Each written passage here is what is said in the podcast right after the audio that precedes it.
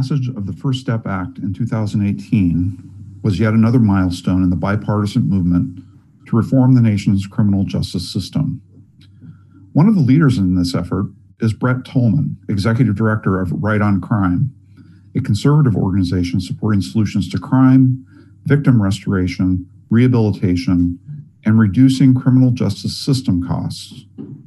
Right on Crime's objective is the establishment of public safety policies that produce the best possible results at the lowest price to citizens and taxpayers. Tolman brings a unique perspective to criminal justice reform because of his service as a United States Attorney for the District of Utah between 2006 and 2009, where he directed and oversaw federal criminal prosecutions. Tolman also served in Washington, D.C. as a special advisor to U.S. Attorney General Michael Mukasey and as chief counsel of the Senate Judiciary Subcommittee for Crime and Terrorism. Brett Tolman, thanks for joining us on Hardly Working. Thanks for having me. Great to be with you. Uh, it's terrific to have you and get a chance to talk a little bit about your work on criminal justice reform.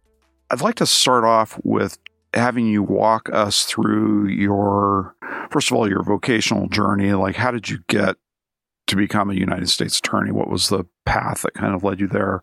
And then what then led you on to be an advocate for criminal justice reform based on that experience? Sure. You know, I, I went into the law because my my father had he had been a peace officer in LA and and I had struggled early on when I was a young kid with uh, dyslexia and some other things. And my father had a law book, and uh, I remember him telling me that you know if you can um, if you can read that, you can pretty much do anything. And uh, so I would sit there and I, I think it was a contract law and I would read that. And, uh, you know, I didn't know anything about what, what I was reading, I'm sure, but it made me look in that direction. And later in life, I would go to law school and, and I, I wish I could say that I kind of planned out my path. I, I kind of did everything, maybe, uh, at least according to the law schools, you know, I did it everything the wrong way. I didn't have a plan. I didn't know where I wanted to work. I did have a passion. Um, I wanted to be a prosecutor because uh, my family had experienced some tragedy, um, and I, you know, certainly, you know, we we had uh, seen firsthand, you know, victims, uh, the impact of of crime, and uh, you know, that was a probably what pushed me even even more so to go in the direction of being a prosecutor and um, you know, I got through law school and I decided that um, I would clerk for a judge, and that judge would turn out to really um, sort of change my life in in a lot of ways. Um, his name was Dee Benson, and he was a former United States attorney who went on the federal district bench um, here in Utah, and we became very close. And um, I think he's the one who probably inspired me to want to go to the U.S. Attorney's Office. And so I left his, you know, employment as a clerk and went to the U.S. Attorney's Office and was an assistant U.S. Attorney. And while I I did that for many years, almost a decade, and I loved my experience, I I received an award uh, from from uh, John Ashcroft for some of my work, which took me back to D.C. And while I was there, I connected with some folks who asked if I wanted to come back and work in the United States Senate. And so I did that uh, for about three or four years and um, then became chief counsel over crime and terrorism. Hmm. And uh, it was there that um, I, I I got lucky, actually. If I, you know, truth be told, I got very lucky, and and myself and another attorney named Ted Lehman, we were asked to to craft an amendment the gun liability bill was on the floor, and McConnell had asked for an amendment that was very important to the bill actually passing. And we crafted that and we got lucky and it passed. And uh, that got me to the White House and to meet the president. And and then from there, um, you know, I would eventually find myself being nominated by President Bush to be the U.S. Attorney. And uh, so you know, a little long-winded, but it was uh, definitely not something a career path or, or a way to get uh, to become U.S. attorney that I ever, you know, planned out. I can say, and and uh, a lot of it was was really just luck. Yeah, I, I, just yesterday I was giving a talk to um, some of our interns here at AEI and sort of giving them my my five rules on vocation. And my first rule is that there is no plan. Uh, that that we kind of deceive ourselves if we think that we can you know sort of map out a future um, and and the route from where we started to where we end up uh, has a lot of twists and turns in it that we never anticipated. The only purpose of planning really is to get to know yourself a little bit, you know, and what you're interested in and well, that's great advice. Yeah, wait, I wholeheartedly believe that. Yeah, so that that's a fascinating story. Who did you? You said you worked in the Senate. Was it just on the committee or the subcommittee, I should say, or were you attached to a senator? Yeah, when I first went over there, I worked for um, Senator Hatch, who was chairman right. of the Judiciary, and um, I was assigned to the committee um, the full committee and was a counsel there. And then when um, Arlen Specter took over, he uh, interviewed me in one of my more um, uh, crazy interviews I think I've ever had in my life. And uh, he asked me if I, you know, regretted not going to Harvard or Yale. And uh, I said, well, I, um, I don't think I can answer that. And he said, why? And I said, well, if I say, yes, I regretted it, you might question my judgment. And if I said, no, I didn't, you might question my honesty. and he kind of liked that answer and laughed. And, uh, and then uh, he kept me on. He said, he'll do. I remember. Ah, okay. Chief of staff, he'll do.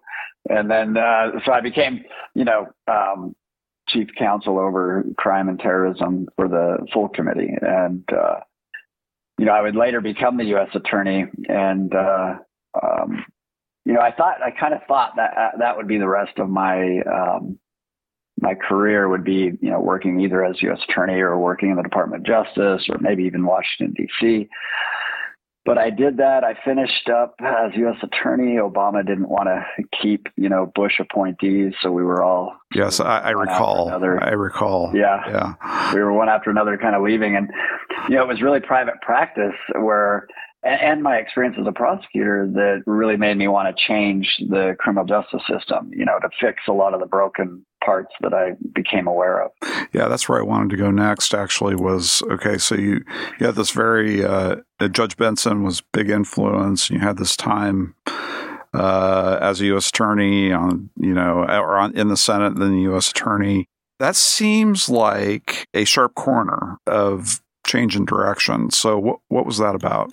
When I was an assistant U.S. attorney, and I, you know, I look back, there were a couple of cases that were really important in fashioning my desire and my passion for changing the criminal justice system. I had I had one case in which um, I charged a guy um, with a what's called a Hobbs Act case. and you know, a, a basically it's a federal burgl- burglary. It's you know using using a gun to to go into an institution that deals in interstate commerce, and that can be anything nowadays. So, you know, 7-Eleven or a Kentucky Fried Chicken or anything like that. And you know, he, uh, so I charged this case, and he wanted to talk to me, which I hadn't had very often. You know, you you, you rarely talk to you know the target of an investigation. Sure. They've got lawyers, et cetera. He asked to speak with me, and he wanted to speak with the FBI agent that investigated the case. It's very unusual. And we sat down, and uh, long story short, he he basically confessed about 26, um, 20, I think it was 26 different robberies. But in the end, he said, "I did not commit this one." Mm. And uh, so we got out of it. I asked the agent if he was bothered by that, and uh, he said, "No, this guy he knows he's facing a lot longer sentence, so he's just telling us, you know." And I said, "Well, it kind of bothers me. We, we just just do me a favor and start at the beginning, go back and reinvestigate this case. Let's see what we've got. And it turns out we had the wrong man. Mm. And uh, it was I, I was I was hundred percent sure, hundred percent sure that we had the right guy. when when I started that case, and so that was an, a, an you know an eye opening experience, and and then um, I had another case that was very impactful where it was a kid with virtually no criminal history, and um, he had a, a, what amounted to basically a bad a bad night. His girlfriend broke up with him, and he made some bad decisions. He went on the run, and cops started chasing him and for speeding, and then he made it worse, and, and then he got out and he carjacked two different cars, and certainly, you know, a, a crime that is worth investigating and punishing. But the way the guidelines were in the federal system, he was looking at over 150 years in federal prison, mm. and uh, I had to get special permission all the way to the to, to the Department of Justice to offer him 35 years mm. in federal prison, and he accepted it and he pled guilty. Ironically, he was sentenced. He, he was facing that much time because of a malfunction in the statute that got fixed in the First Step Act, but it mm. was not retroactive. So he's still in prison, even though today he would not be prosecuted. Oh my goodness! Um, for what, what you know the way in which he was. And so that's uh, that's where it began. And I started getting a real passion for it as I saw a lot of these and how I saw that the you know the system is has got a you know it's one of the last areas of the government where we really haven't held them accountable. Um, you know for the power that we give them, the prosecution. You know from prosecutors to judges to everyone involved in the criminal justice system. Why do you think that is?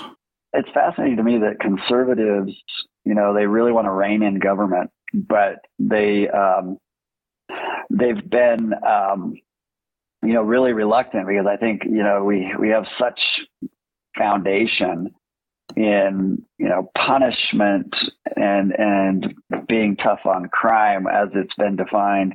And then on the left you have individuals that you know that you have the left claiming and wanting to reform the system but you see what happens when they have power. Sometimes they're even worse, and uh, and so I I'm shocked that it's that it's happened and we've allowed it to happen. But I'm encouraged that you know both sides now I think are starting to see that you know some big changes have got to be made because we can't stay on the trajectory that we're on. I, of course, I agree with that.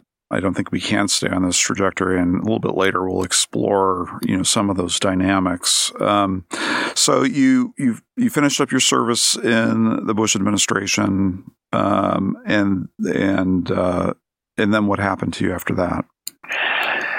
So I, I worked in private practice for you know over a decade and represented companies and defendants, individual defendants, and it gave me. Um, I'm so grateful for that time because it rounded out my legal experience and gave me a much more grounded and better foundation to understand a lot of the issues in the criminal justice system. And and so it, it connected me also with you know many advocates in this group and I started working with the advocates and and then um, I got a call uh, from Jared Kushner who wanted me to come help him on criminal justice issues. And so that would begin you know, about a three year um, experience where I got to advise, you know, on issues affecting the criminal federal criminal justice system and advising the White House and working with them on the First Step Act and working with, you know, members of Congress and my passion for it just really grew. But I never, I never thought that. Um, I thought I would just do that forever. I started the Tolman Group, which is a policy group and a law firm and policy group to, to you know, hold government accountable and reform certain aspects of the government. But in the midst of that, you know, best laid plans, I get a call from Doug Deason and a couple of folks at Right on Crime. And they said, Hey, we, we want you to come and be the executive director for Right on Crime. And my initial response was, Oh, that, you know, I'm probably not going to do this. And I started looking at it and thinking about it and praying about it and feeling like I think this might be exactly what I'm supposed to be doing. Mm. And uh, sure enough, we, you know, they they gave me wide latitude to to you know implement a, a broader vision. And uh, you know, right on crime is is in my opinion one of the most important uh, organizations out there because it's the one organization that really wants to change the criminal justice system but isn't going to forget victims of crime and isn't going to jeopardize public safety. And mm-hmm. so it was a real natural fit for me um, you know, because my time as a prosecutor, I'm very proud of a lot of, you know, what I did. And yet I could acknowledge that we can do way better than we are. And so that's where I'm at now, the executive director. We're in nine states. We've expanded to nine states, um, not just Texas. And uh, we are looking to be in over 20 states in a matter of a few years. And, and our hope is that we start to change the narrative in in conservative states across this country that you know that they're needed that they need to hold the criminal justice system accountable. Right. You have to we have to you know of course support our police. We need we need them. They you know and our criminal justice system we need them to that's right carry out critical functions um, but we need to make sure that uh, they do it uh, in a in a way that's consistent with um, everybody's rights um, under the Constitution. So it's really great. So Right on Crime then is a kind of a policy advocacy group, uh, and you are working with state legislators, governors to advocate for key reforms of the system. What and if any of that's not right, you can correct me. But what are some of the main issues kind of on the right on crime agenda. Yeah, and and you do have that right. We, you know, we're a uh, we're really steeped in research and data, and that's been my central sort of request of all of our, you know, team. So we also have a, a, national policy director that is, you know, focused on the federal and the national policies, you know, with respect to issues. But we I didn't want to take a one size sort of fits all approach, meaning I didn't want to say, okay, bail reform is really important to us, or you know, sentencing reform is really important, and then just push top down into all of these states what we thought the agenda was. Mm-hmm. Instead, I, you know, I require a couple things. One, that every state we're in, that we have a state director who is lives in that community, who has some background and some ability to be able to, you know, identify what are some of the issues that are really needing you know us to weigh in on and every state and nationally it's different if you take the national side we're we're supporting you know getting rid of the disparity in you know the crack powder cocaine disparity and mm-hmm. we're working hard to try to help those that are you know members of congress that are pushing that and and there's there's other bills that we think are good policy that we're working on. But you take a state like, um, you know, you take a state like Texas, they needed they needed some real adjustments to bail reform. They have a you know a right to bail that's written in their constitution. but what we found is oftentimes those that couldn't afford bail were no risk of you know a danger to the community, and those who could post bail, many of whom became you know they they were out it didn't matter how you know how dangerous they might be to the community or not. And so we worked in Texas to try to change a lot of the bail system issues, and and we work in, um, you know, we're in Oklahoma right now, and the governor has asked us to weigh in on how to decrease the number of people that are incarcerated because they have a, a an incarceration problem that they can't sustain. And um, and so we're helping them, you know, statute by statute, doing some analysis that that may help with them, you know, the legislature and the governor that want to want to change that. And you know, Mississippi, we're we're working on reentry and partnering with businesses to try to hire more individuals that are out coming out of prison because we know that will greatly affect recidivism. And so I rely a lot on the the, the state directors that are you know boots on the ground to identify and then you know the issues that we want to weigh in on and then work together to to try to affect change there. Yeah so it's a it's contextualized. You're looking at sort of what's going on in each state and what kind of needs to you know coming alongside those states to support reform rather than uh, being the pros from dover with you know the prefabbed bill that um, is going to is going to fix the problem. So that, I think that's I think that's exactly the right approach.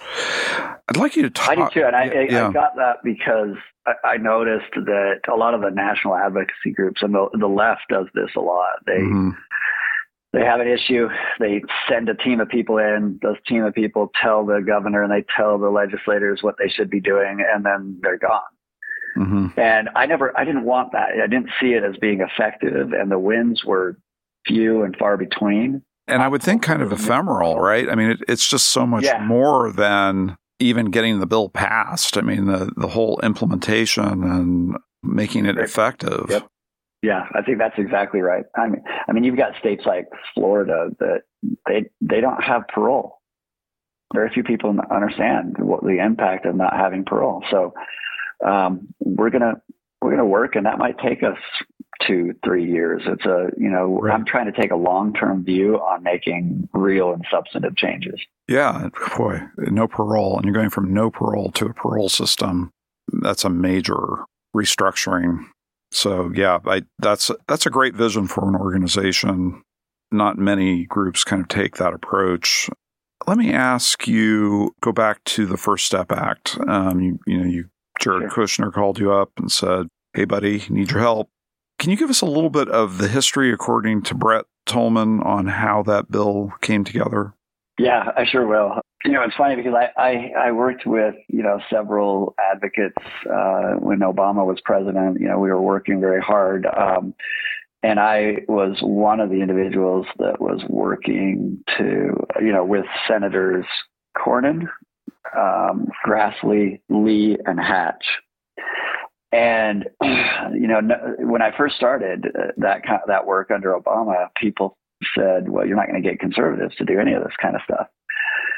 And I said, well, you know, it's worth trying. Let's see what we can do. And, but I had the secret, you know, I, I had one secret that they didn't know about. And that was that Senator Lee and I were very close, very good friends. And mm-hmm. I knew his positions on wanting to fix some of the things in the criminal justice system because we had, we had commuted together, had our first few jobs together. We're very close and uh, we talked a lot about it. And and we just started working and i, I helped draft uh, you know portions of the corrections act which was a predecessor bill and the uh, fair sentencing act which was another uh, predecessor bill to the first step act. When president trump won i remember having this feeling like uh, at first i was frustrated that obama didn't do more to get either of those bills passed. I mean virtually did nothing which was crazy because you had some conservatives that were you know willing to push this and he had, you know, he certainly had an ability, but nothing happened. And then when Trump got elected, I thought, well, this is not going to, this is going to get worse because I had mm-hmm. heard some of the things he had said. And, and I thought that he might take a, a, you know, a historically what we call tough on crime approach that was really, you know, not good for changing the system, um, fixing some of those things but I was surprised. And, and I give a ton of credit to, to Jared and his team, Brooke Rollins, when she joined, and she's, you know, one of the founders of, of the Texas Public Policy Foundation um, and Right on Crime. So when that when they when they got together and they started eyeing this as a way to to really um, you know affect change, when I first my very first meeting in in the White House meeting with them, you know, early on in their administration, I was very doubtful. And I came out of that meeting so impressed at the vision, the the commitment, and I, I I never lost that impression over the entire time. And then leading up to the first back, I, there's a hundreds hundreds of people that need and deserve credit, and I'm just one of many that worked very hard and pushed, you know, Congress and advised on the statutes and tried to affect good change. But I will tell you that um, I think the two most important, you know, uh, individuals uh, on the conservative side were Senator Lee and Senator Grassley. Mm. And then on the Democrat side, Senator Durbin was, you know, the Democrats had always taken a uh, an all or nothing approach, and they're increasingly doing that. Um, the left just wants, you know, everything or nothing. And Durbin, to his credit, was really willing to roll up sleeves and work with Grassley and Lee and others to try to fashion a bill that may not, you know, get everything that that is needed to be changed, but it was substantial and it was going to have a, a, a big impact in in the lives of thousands. That's interesting because it kind of goes to sort of what's what happened with uh, criminal justice this year. Um, is that your take on it? That uh, that the Democrats negotiating Booker and I've forgotten a uh, Barbara Lee. Is that who it is on the on the House side? That they just took an inflexible position on. Uh, and, yeah, I think they're starting. Yeah, I think they're get, taking a, a, a, far more inflexible position. And you know, it's interesting because you had the ACLU, for example, that was you know pushing and driving and and kind of you know helpful partner on a lot of these issues. Where we started to hear from them, no, you know, they're they don't want just a few, you know, policing reforms, for mm-hmm. example. Mm-hmm. Instead, they they were buying into all of this really far left, you know, defund the police type, um, um, you know, changes and arguments, and that's just a non-starter for for those on the right who really value having, you know, a good message as well as you know right. changes that are, uh, you know, modest or at least backed by data. and research that they're going to work. And so I see now the divide even bigger than it, than it ever has been. So, uh, so you, you think it was primarily the funding issues and not qualified immunity that sort of ground things to a halt? Oh, I think qualified immunity, immunity was, you know, substantively, there's, you know, that was probably the biggest issue in terms mm. of, you know, dividing the dividing folks. Uh, you know, it's interesting though because if you look at qualified immunity, why don't we? Uh, why don't you give us a quick definition, qualified immunity, just in case there are people listening who?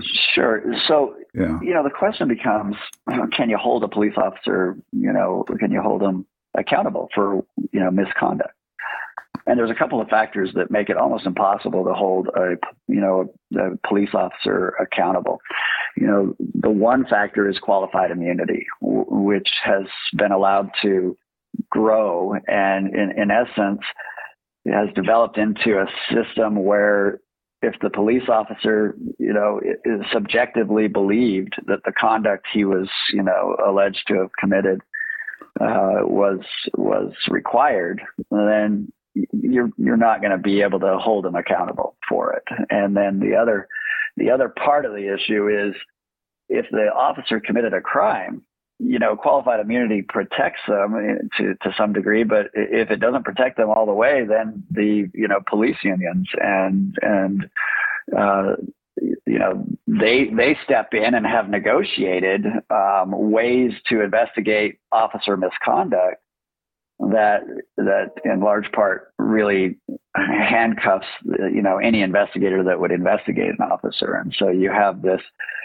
it's it was ironic to me that you know while the right you know wasn't going to accept qualified immunity change you know getting rid of qualified immunity and that's basically all the left wanted for those of us that have kind of been in the issue, um, there are changes that could be made mm-hmm. in which you could have greater accountability mm-hmm. without you know, making officers feel like they can't do their jobs. And um, that's what was lost once that once the polarization, you know, the political. So what are the other what are the other mechanisms for increasing accountability? Or potential if, possible mechanisms, I should say. Yeah, I mean, one one possible way is is is actually reining in qualified immunity a bit, um, bringing bringing that um, you know so that when a police officer is accused of committing a crime, that you know there may be accountability um, there. Um, the the other the other you don't have to eliminate you know you don't have to eliminate qualified immunity. You could you could make you know the the the state or the county or the city or however you wanted to do it. You could have them have to be you know financially liable for some of those actions so that you didn't expose the officer to that um, while at the same time holding the officer accountable. So there's there's ways you could change that on that side. The other the other would be to uh, a couple of things I think are important. You could certainly limit the power of you know some of these police organizations to dictate how an officer is you know misconduct is investigated. Um, there's also you know very few people know one of the big problems is you might have a finding that an officer committed misconduct. That officer, in many jurisdictions, if he or she leaves before the the fine, you know, before the finding has been finalized, um, then they could join another force, and mm-hmm. you would never know that that officer actually has a pretty poor history, mm-hmm. um, you know, of of misconduct. So then you get these same. Sometimes you get these same bad officers that are going bouncing around. So there's just things like that where we can start to change and address, and and that doesn't even count, you know.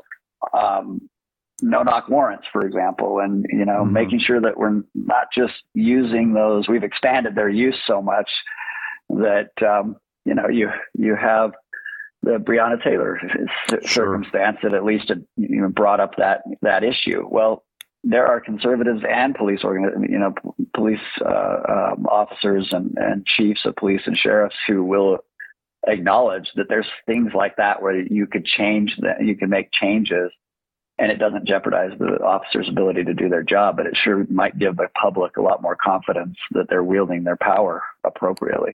So I don't know if you've got your sort of ear to the ground. I'm sure you do. Uh, do you think it's? Do you think further reform is dead for foreseeable future? You know, it's a great question. I don't. I don't think it's dead. Uh, what I what I'm starting to see is so. Let's take the states.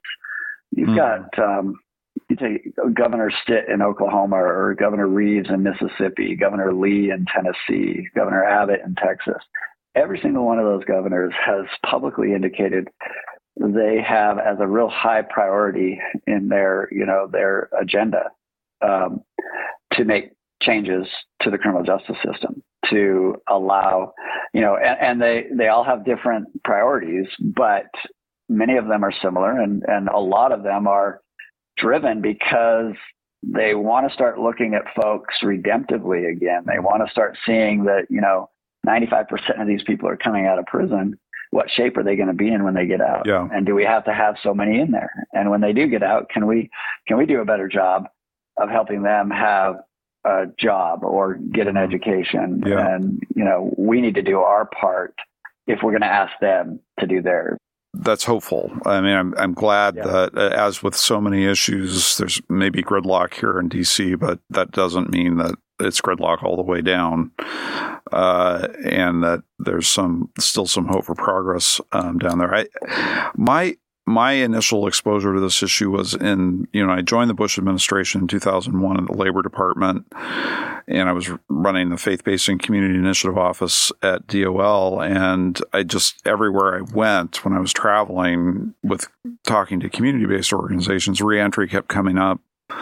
You know, it's like, this is our issue. We can't, you know, we're trying to hold these communities together and returning prisoners are making that just exponentially more difficult. I mean, just coming home and they're committing crimes, and we we can't. We got to do a better job at reintegrating these people. So we put together a project at DOL uh, using some money that Congress kept appropriating to DOL, and DOL would just turn over to DOJ and not do anything with it.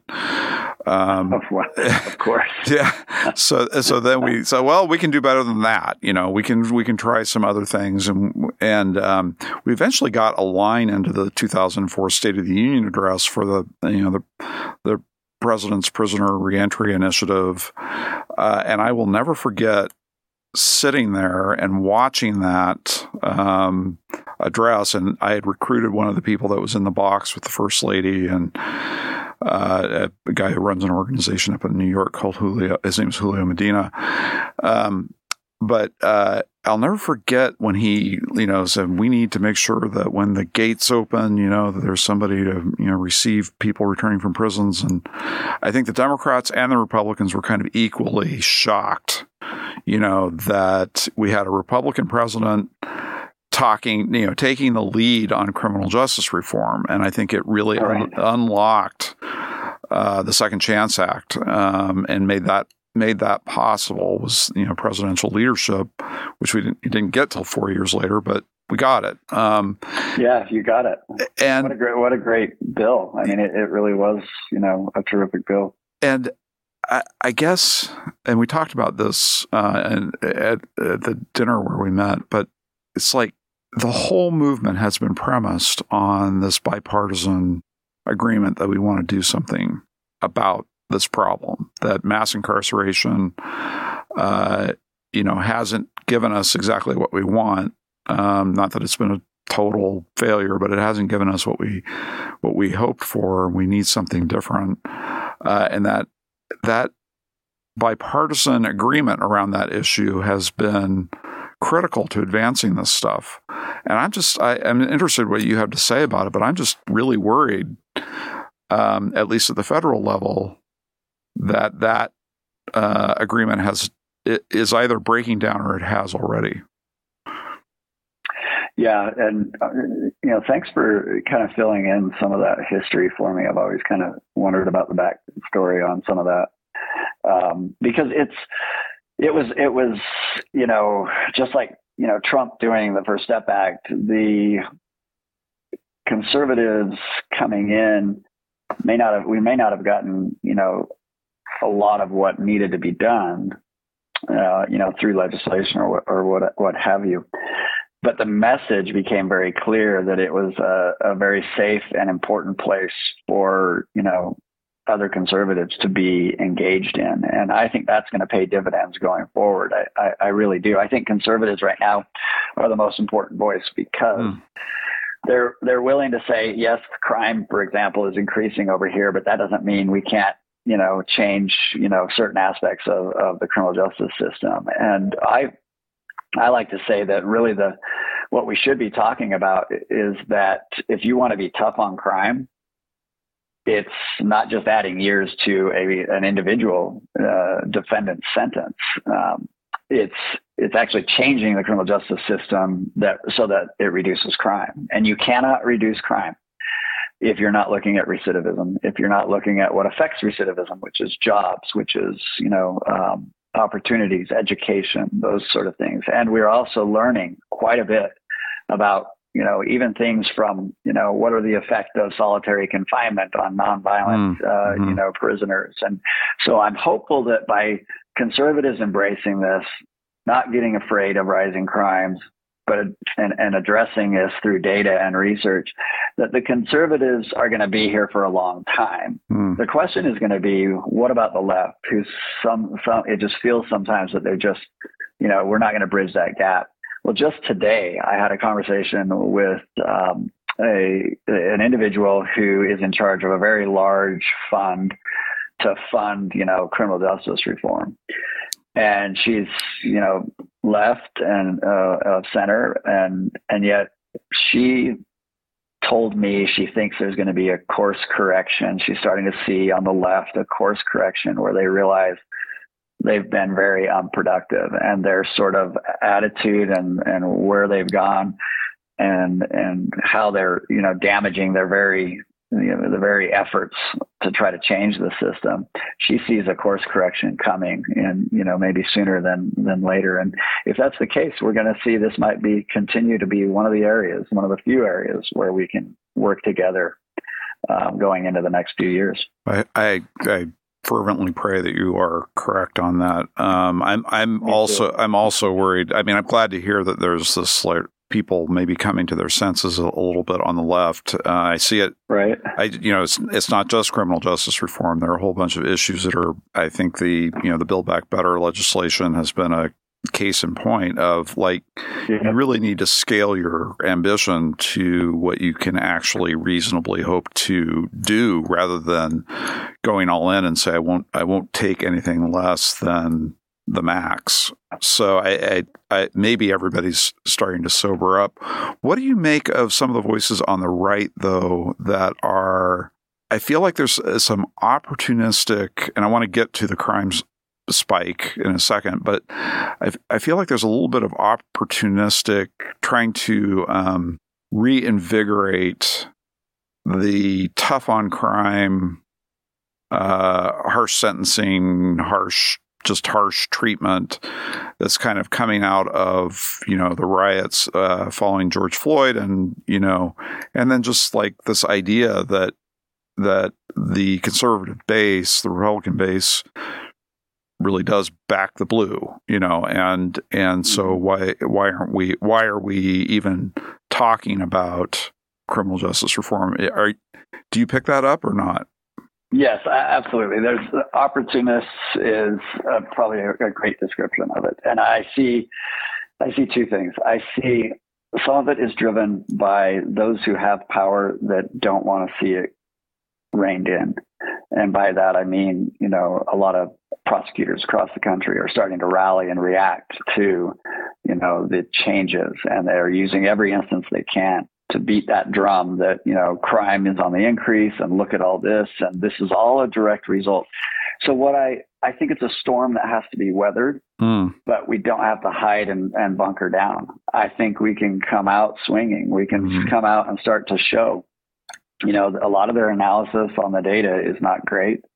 And they certainly don't have an answer for when, you know, an area in the country decides to take a chance and do some, you know, make some changes. You take this small, you know, small county in Arizona, for example, where the DA just recently decided I'm going to start asking for less time for some of the people I prosecute that I think don't need to serve as long as they are, and I'm going to start uh, collecting the data on it, and I'm going to also um, I'm going to not pursue certain uh, you know as, as, vigorously as I had certain certain types of crime if I can do a diversion or something up. He's a conservative. He's in a mm. small county. He starts tracking the data and he starts noticing that his crime rate and his recidivism rate go down. Mm. And he sees it go down, you know, quite a bit and now he's he's pushing back on colleagues that that seem to have this you know this contrary message. And so that's what we need. We need more individuals that are you know that do have the power to start to see. And i don't think we do it without data and without mm. showing best practices and without you know showing them that somebody pulled this off and it was done in a way that's thoughtful. And that's hopefully what right on crime can do is provide that data that research best practices and, and give them confidence that they're going to do something. They're going to, if they're going to make a change, we're going to take it one bite of the apple at a time. We don't have to consume the whole apple. Uh, terrific. That's great. Let's, but let, let's drill in a little bit uh, on the crime and the increase in crime that we've experienced. We know we've seen a spike in violent crime, murder in particular, um, at least in some neighborhoods, in some big cities, most of our big cities. What do you think's going on, and do you think we're going to see additional rises, not necessarily in violent crime, but maybe nonviolent crimes, robberies, and and things like that? So, great question, because I think we what we're seeing is now it's not necessarily true to say that it's it's only in areas where uh, you know crime has risen only in areas that are controlled by in blue cities or blue states. That's not true. Yeah. There's crime is rising in but it's certain crime and it's in certain areas. And but I will I will tell you let's look at some major factors. When you have California or when you have um, Portland indicating that they're not going to prosecute certain kinds of cases, and then you see spikes in those cases, mm-hmm. it's no coincidence. And, right. and, and this is happening across the country in certain areas. And it lends itself to a, a thought and a philosophy that can be adopted by individuals who previously used to think, you know, there's always the risk that you're going to get thrown in jail. When you take that away, the perception of it is the most important deterrent than, than, mm-hmm. than anything else you have it's not the length of time, it's the predictability of being right. caught that that is important. And and in the other, you know, in the other areas where we see the the rise in, you know, for example, the the murder rates, there's in some of those areas we're seeing decreases in other types of crimes that have been on the rise. And so a real honest assessment of the factors why. And there are some people that are digging into why. We still mm-hmm. don't know, you know, but there's certainly, you've got the pandemic, you've got lockdowns, you've got, you know, political unrest and you, you have got a lot of factors that you can start to see um, you know not having kids in school for example not having you know a, a, a sound approach in chicago for for the shootings and what's gone on all that adds to very predictably that we would see spikes in certain areas and in certain types of crime. So mm-hmm. now I'm hopeful that we, you know, can start to see that accurately and start to address it through policy. But typically in these situations, what you fear is policy that is emotional and a knee jerk reaction mm-hmm. to a problem rather than thoughtful analysis and, and looking at what does does work and what doesn't. Yeah. Hopefully we can provide that voice. Yeah, need a scalpel here, not a meat cleaver in terms of policy. Yeah, you know, yeah, um, exactly. I, I, agree. I mean, in looking at the data, what it seems to me is, I think that the the effect of the shutdowns of the lockdowns, um, in terms of the way that they impacted the organizations that that are working to divert people from criminal activity, I think that may be uh, a, very, you know, an important, significant con- contributor here. Um, you know, it's not just that people were cooped up or in a bad mood, or you know, but the, but the organizations that were, you know, before on the street working with people trying to you know keep things from getting out of hand uh, they they were shut down. And i think when they got shut yeah. down a lot of desperate people you know they didn't don't even i think realize sometimes how desperate they are um, in terms of their psychological and emotional state um, just didn't have anywhere to go. Uh, and I, I I think that's right. And we don't know yeah. the full repercussion of all those lockdowns. It's going to take a while. Yeah yeah. So um, we'll, we'll, wrap up here on this question of uh, I'd like you to you know put on your your special glasses that allow you to look into the deep future um, uh, without without with hundred percent accuracy, of course. Um, uh, what where do you see this issue going in the next ten years? I think that when the Democrats experience some losses uh, at, the polls. I think they'll even more quickly re- recognize they've got to come back to um, you know working together and ground themselves in a little more center, you know, center left, center right, coming together and dictating good policy because the, the extremes on both sides are, you know, untenable. And so I see those losses will come, and I think that's a good thing. Um, I also see there is a generational shift that I that I, I see is occurring, and that is an increase of mistrust in the government and that's not a bad thing. And I think an increase in sensitivity to how large the criminal justice system has become in mm. terms of uh, how many people it affects. And it's there are some really motivated, unlike before, motivated and well funded and and you know businesses taking a hard look at trying to contribute. And so I see in 10 years I think I see major changes in you know well over half the states addressing over incarceration and over punishment and a lot of of effort time and money put, being put into um, reentry and mm. getting these folks into jobs and getting a, rid of you know all the barriers that are there um, some of them you know, real barriers and others perception barriers mm-hmm. and getting rid of those. But I see massive impact on the reentry side over the next 10 years. Wow, that's interesting. Um, so I'll just do a little brief advertisement for myself. Uh, we have, we published a volume about a year and a half ago, Rethinking Reentry, lots of good stuff in there uh, about where we might head on, on reentry because much of what we have been doing just isn't, um, hasn't yielded the kind of change uh, that we'd like to see. So, uh, anybody who's interested in that, uh, you can go to the AEI website. Um, and and where can people follow you and Right on Crime?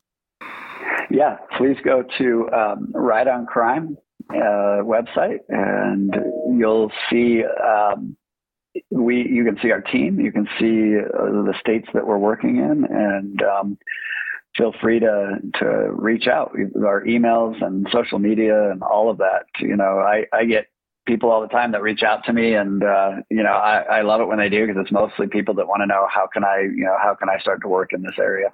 Terrific. Well, Brett Tolman, thank you so much for your time and your insights and your commitment to one of the most important, I think, issues facing our country. And I look forward to staying in touch and hearing more about the progress that you're making. Likewise, and thank you for, for what you do and bringing this to the attention of so many. Thank you for joining us on this episode of Hardly Working. I'm your host, Brent Orrell, and I hope you tune in next time to learn more about the state of workforce development in America. Be sure to like and subscribe to our podcast. Let us know at vocation at aei.org if there are any topics you'd like us to cover. As always, we hope you find the job that fits so well it feels like you're hardly working.